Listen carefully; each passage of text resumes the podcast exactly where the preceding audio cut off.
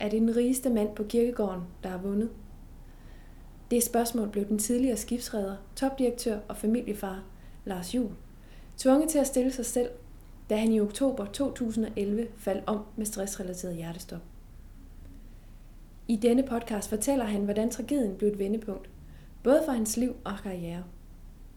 Og om hvordan han stadig den dag i dag øver sig i at finde den perfekte balance. Velkommen til Grifer podcast om alt det, der giver dig god arbejdsløst.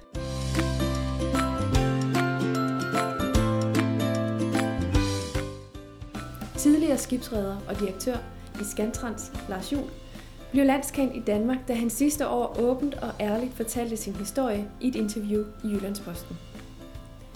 Under overskriften Jeg hedder Lars Juhl, og jeg har fucket mit liv op, blev det hurtigt en af landets mest læste og delte artikler. Det er historien om en mand, der var så drevet af at blive en succes og tjene penge, at han overhører alle stresssignaler og ender med en pacemaker i en alder af 43 år. Og det er historien om, hvor galt det kan gå, når vi kører passioneret ud over skrænten.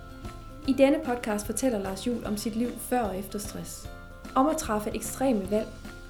Om at fortryde nogle af dem. Og ikke mindst om, hvordan du kan arbejde med at finde den rette destination og balance i livet.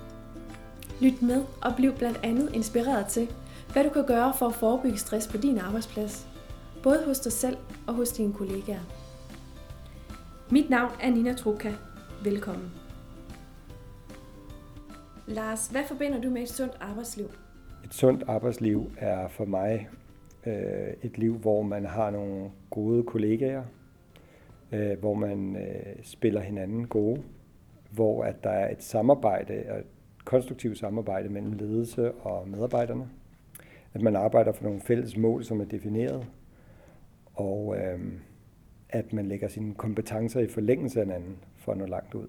Så faktisk, at man dyrker øh, mangfoldigheden og de forskellige kompetencer, i stedet for at udelukke nogen, som ikke lige passer ind i mængden. Har du altid haft et sundt arbejdsliv? Nej, det har jeg vist ikke. Det skal ikke være nogen hemmelighed, at jeg har haft et arbejdsliv, hvor jeg har arbejdet rigtig meget, både når jeg har været sådan de almindelige arbejdsuger, med at samtidig rejst mellem 110 og 180 dage om året, væk fra min familie, og øh, jeg har nok også som leder været rigtig dårlig rollemodel derhen, at øh, jeg helst ville være den første, der kommer til lyset, og den sidste, der gik og slukkede det. I øh, mange år tænkte jeg, at jeg skulle være øh, førerhunden, der løb forrest. Men øh, en af de helt store udfordringer, det er jo, at vi skal brænde igennem, uden at brænde ud, og uden at brænde vores medarbejdere af. Og den er jeg nok fejlet på big time de første 15 år. Jeg har i hvert fald haft det, at øh, alt det, der har været syd for hovedet, det har jeg ignoreret. Og øh, hvis ting blev lidt svært, og jeg kunne mærke, at jeg følte mig presset, så har jeg bare tænkt, hvis jeg løber lidt hurtigere, så kan jeg nok ikke høre det. Øhm, og det er okay at gøre med sig selv, fordi det tager jeg fuldt ansvar for min egen øh, sundhed og sikkerhed, men det smitter jo af på kulturen på arbejdspladsen. Og det er også det, som jeg på en eller anden måde skammer mig lidt over, fordi på, på den ene side har vi lavet en masse gode resultater som følge af denne her arbejdsmoral. Øhm, men på den anden side, så har jeg også fået brændt nogle medarbejdere af, der er gået ned med stress osv. Så, så jeg har selvfølgelig en, en ret klar holdning om, hvordan man bør være som leder i dag. Og jeg tror i virkeligheden, at øh, man taber sindssygt meget, hver gang der er en medarbejder, der går ned, fordi så smitter det sig og breder sig som ringene i vandet. Når den medarbejder kommer tilbage i en skånestilling, så går den næste ned, fordi nu har de arbejdet dobbelt op i en periode osv. Så, så jeg tror, det er sådan lidt en ond spiral, man starter. Så øh, jeg tror, det er meget billigere at forebygge stress end at helbrede det.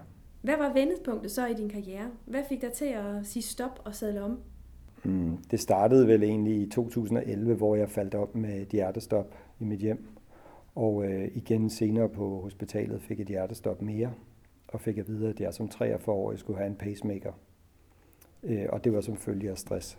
Det var jo et, et wake-up call, og det fik mig til at tænke nogle eksistentielle spørgsmål omkring, hvad handler det hele om, og er det den rigeste mand på kirkegården, der har vundet, og men det fik mig også til at faktisk arbejde endnu hårdere bagefter, fordi nu ville jeg gerne sikre min, fremtidssikre min virksomhed. Jeg fandt ud af, at jeg var dødelig.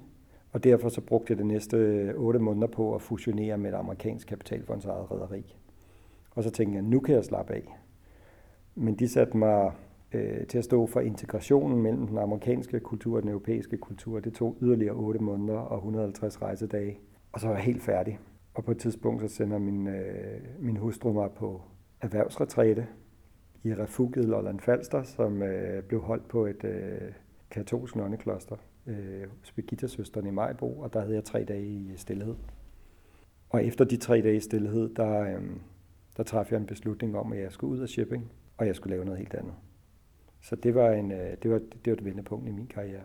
Men der er jo et stykke vej fra at stå på arbejdspladsen den ene dag, og så falde om derhjemme med hjertestop den næste.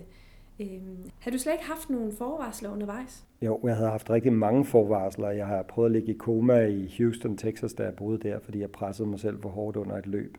Der var egentlig ikke andet på spil end æren. Jeg øhm, skulle løbe en kap med en kollega, og så faldt jeg om med heatstroke, hedder det. Og, øh, og lå i koma nogle dage og skulle have levertransplantation bagefter. men reddede den lige ud i sidste øjeblik. Det var et af advarselstegnene. Der har været mavesår, der har været øh, ja, åndedrætsproblemer, trykken for brystet, øh, susen for ørerne, natlige svedeture og øh, korttidsudkommelsen, der røg, lunden, der blev kortere. Jeg har haft alle tegnene. Men jeg voksede op med en farfar, som var Danmarksmester i, i løb. Og øh, i vores familie, der knokler vi og kæmper vi til vi signer, og så kæmper vi videre, når vi vågner. Og hvis vi kan mærke, at det begynder at knirke, så har jeg lært hjemmefra, så skal der bare noget mere halv med træskoene og så ud af jordvejen, så vi ikke kan høre det.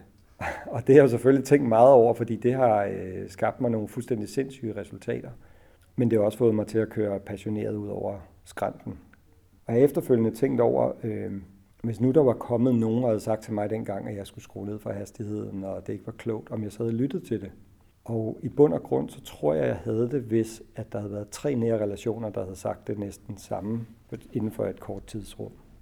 Det her peer pressure eller øh, gruppepres, det har en kæmpe motiverende faktor. Så hvis, så hvis man har nogen, en kollega, som virker meget stresset, så skal man sige det, og det er bedst, hvis der er tre eller fire kollegaer, der siger det samme, at vi er oprigtigt talt bekymrede for dig.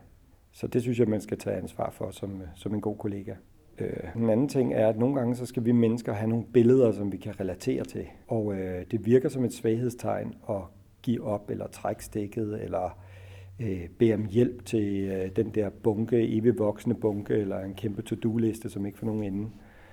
Øh, men hvis nu vores bil begyndte at give en eller anden øh, metallisk lyd ud på motorvejen, vil vi så bare køre ud i overhalingsbanen og kippe med det lange lys, og så bare fortsætte derud af, eller vil vi køre ind til siden og ringe til Falk?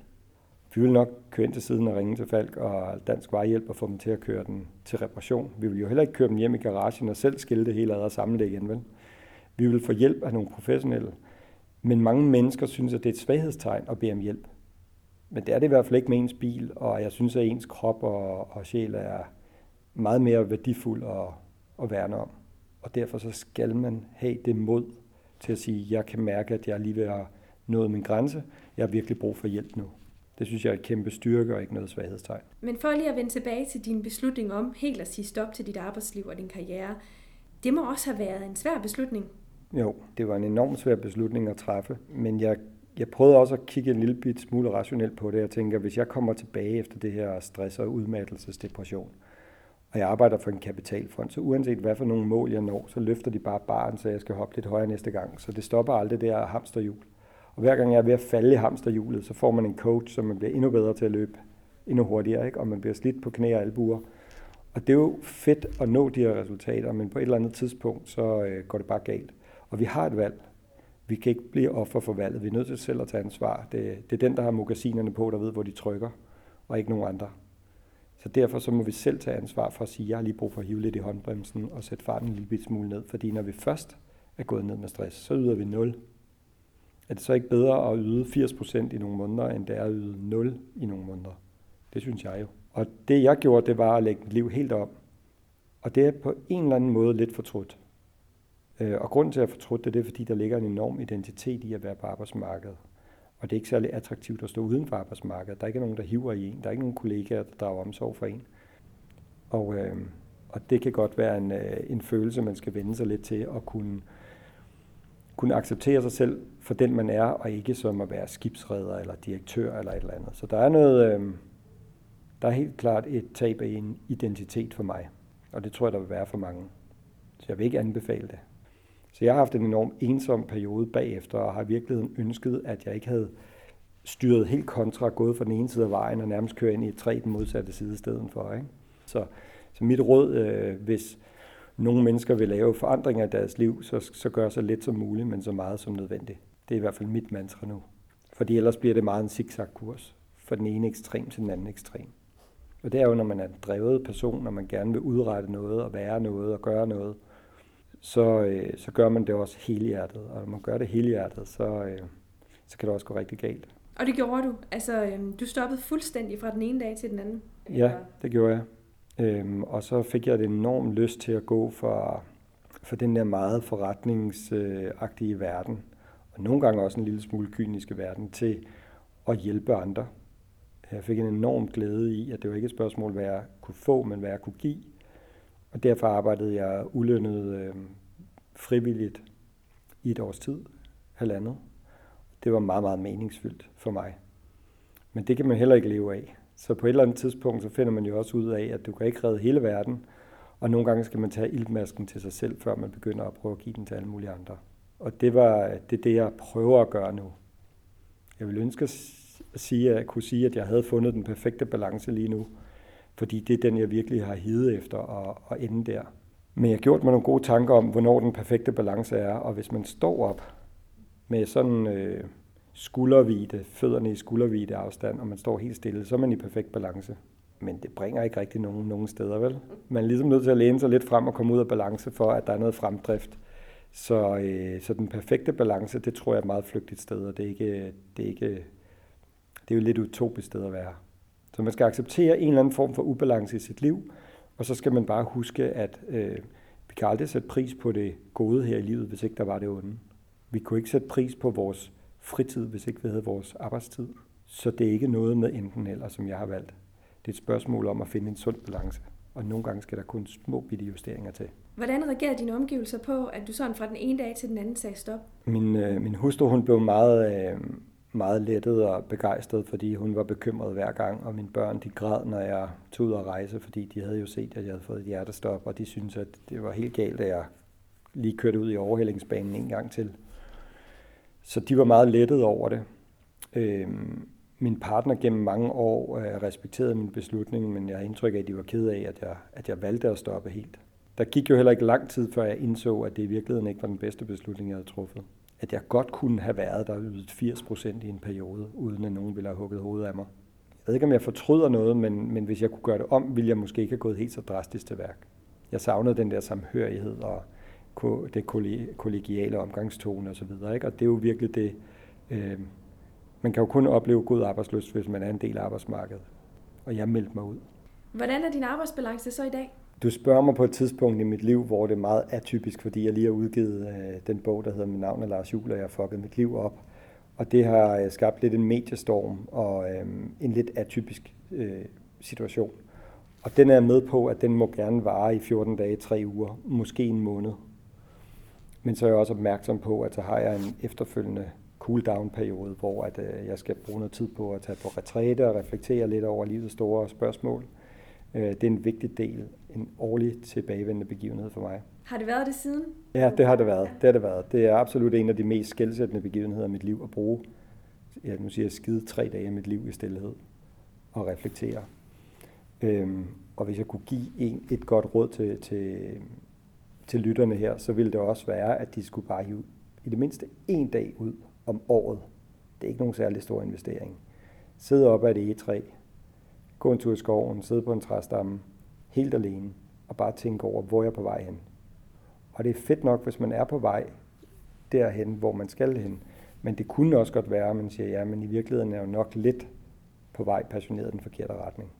Og så lave de der små justeringer. Så tid til refleksion er vigtigt. Er vi for dårlige til det, tror du? Det er vi.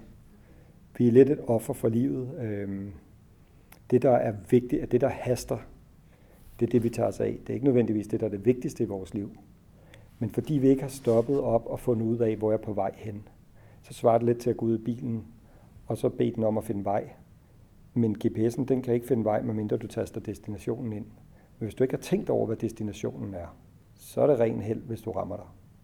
Øhm, og den måde, som jeg har brugt øh, til at finde ud af, hvad destinationen er for mig, den øvelse, hvor at man skal forestille sig, at man går ind i en kirke, der ligger en kiste, den er smukt pyntet, der sidder nogle og snøfter, og så hører man, at øh, konen eller manden til den afdøde skal holde en lille tale. Bagefter den bedste ven, og bagefter den nærmeste kollega. Så forestil dig det dig selv, der går op og kigger ned i kisten, og det er dig, der ligger der om tre år. Hvad vil du gerne have, de siger? Og hvis man sætter sig ned og skriver der fire ark, højst der fire ark, hvad hver skulle sige om en på den sidste dag, så har man faktisk destinationen i ens liv. Så kan man relativt hurtigt vurdere, at det der, jeg i virkeligheden er på vej hen, er det nu også det, det vil sige, hvis jeg faldt død om i morgen. Og hvis ikke det er, så ved man, hvad vej man skal justere. Så det var en øvelse, jeg lavede, efter jeg fik mit hjertestop. Det er også en barsk øvelse. Meget barsk øvelse, ja. men det er en øvelse, som, øh, som kan gøres på under en time. Og det er igen det, jamen det gør jeg en dag, når jeg får tid til det, men så øh, er min postulat er, så sker det aldrig. Når folk siger, det gør jeg nok en dag, så sker det nok aldrig nogensinde. Så, så den dag, hvor man måske tager tid til refleksion, så brug en af timerne på den her øvelse. Nu nævnte du selv din bog, og, og den har jo fået rigtig meget opmærksomhed. Hvorfor tror du, det har givet sådan et stort brag i Danmark, at du stod frem med din historie? Så jeg vil gerne sige det, fordi jeg er sådan en fuldstændig fantastisk, interessant menneske. Men, men, og det synes min mor, jeg er. Men, øh, men jeg tror, det er fordi, der er rigtig mange mennesker, som kan spejle sig den ubalance. Også selvom min historie virker meget karikeret på de fleste. Nogle gange er det der karikerede billede, det, er jo, det gør det bare, det tydeliggør, hvad, hvad det er, der er på spil.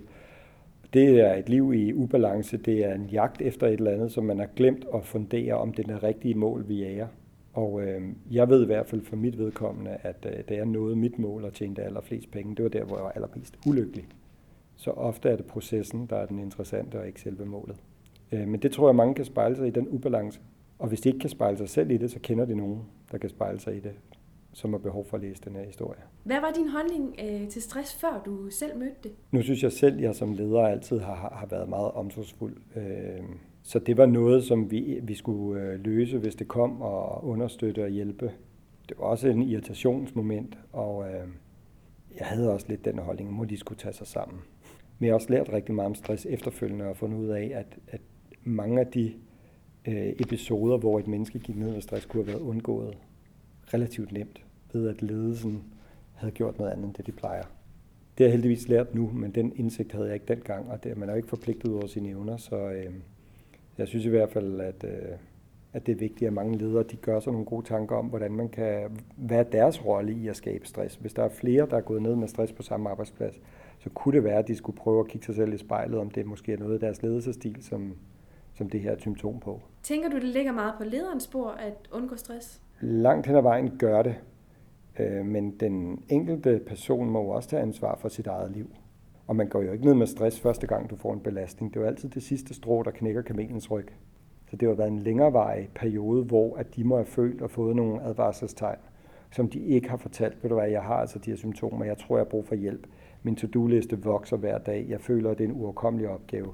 Jeg mangler de ressourcer. Hvis ikke man øffer op og siger, at det er, hvad jeg har behov for, for at kunne løse den her opgave, eller siger fra, så tager man jo ikke ansvar for sit eget liv. Så det er ikke kun lederens opgave, det er en fælles øh, opgave, synes jeg. Hvordan ser dit liv ud i dag? Det har, en, det har en dybere mening, fordi alle de ting, jeg kaster mig ud i nu, det er projekter, som har en eller anden social, øh, positiv, hvad skal man sige, vinkel.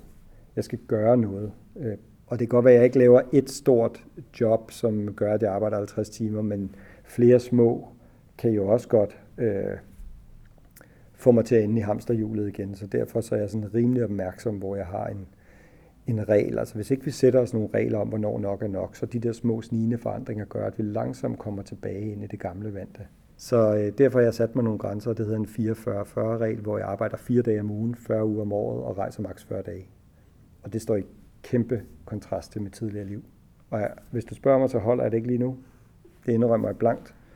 Øh, og, men det er mere end en hensigtserklæring, fordi det er lige så snart vi siger noget til andre, så er det ikke kun noget, vi har lyst til at gøre, så bliver det også nødvendigt for os at gøre det, ellers så taber vi ansigt. Er der nogen, der holder dig op på, at du overholder det?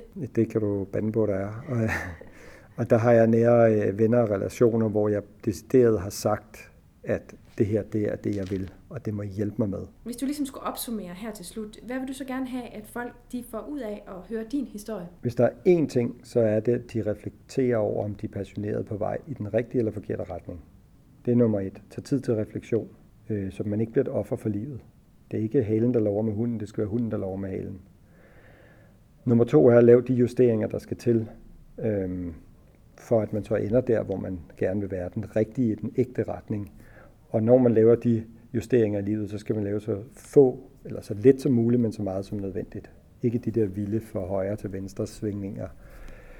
Og det sidste, det er, at, øh, at man skal tage ansvaret for sin egen sundhed og sikkerhed, og man skal melde ud, hvordan man har det og bede om hjælp.